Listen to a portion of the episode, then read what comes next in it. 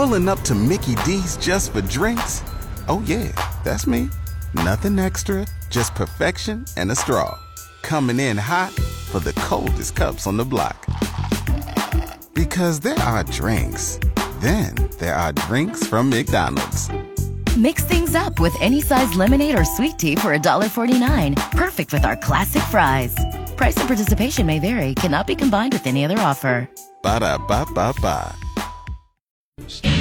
I'm Jeff Moats, KFOR Sports. Dylan Busby hit this two run homer in the top of the first inning Wednesday night, and the Kane County Cougars did not look back in a 5 0 victory over the Lincoln Salt Dogs at Haymarket Park. 2 2. Lifted in the air left field. Norris back turns around. This ball is gone.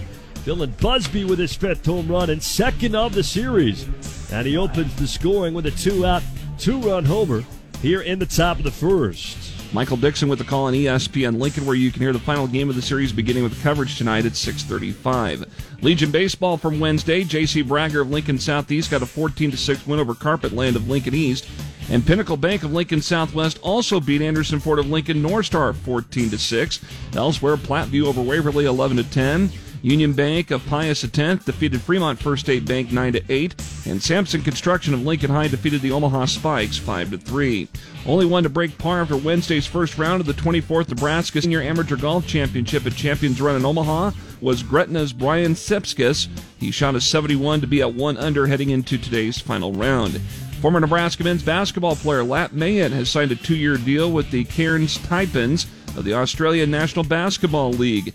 Mayen was signed to the team after his debut at the semi pro Cairns Marlins, where he averaged 19.8 points per game and seven rebounds a contest. I'm Jeff Moats, KFOR Sports.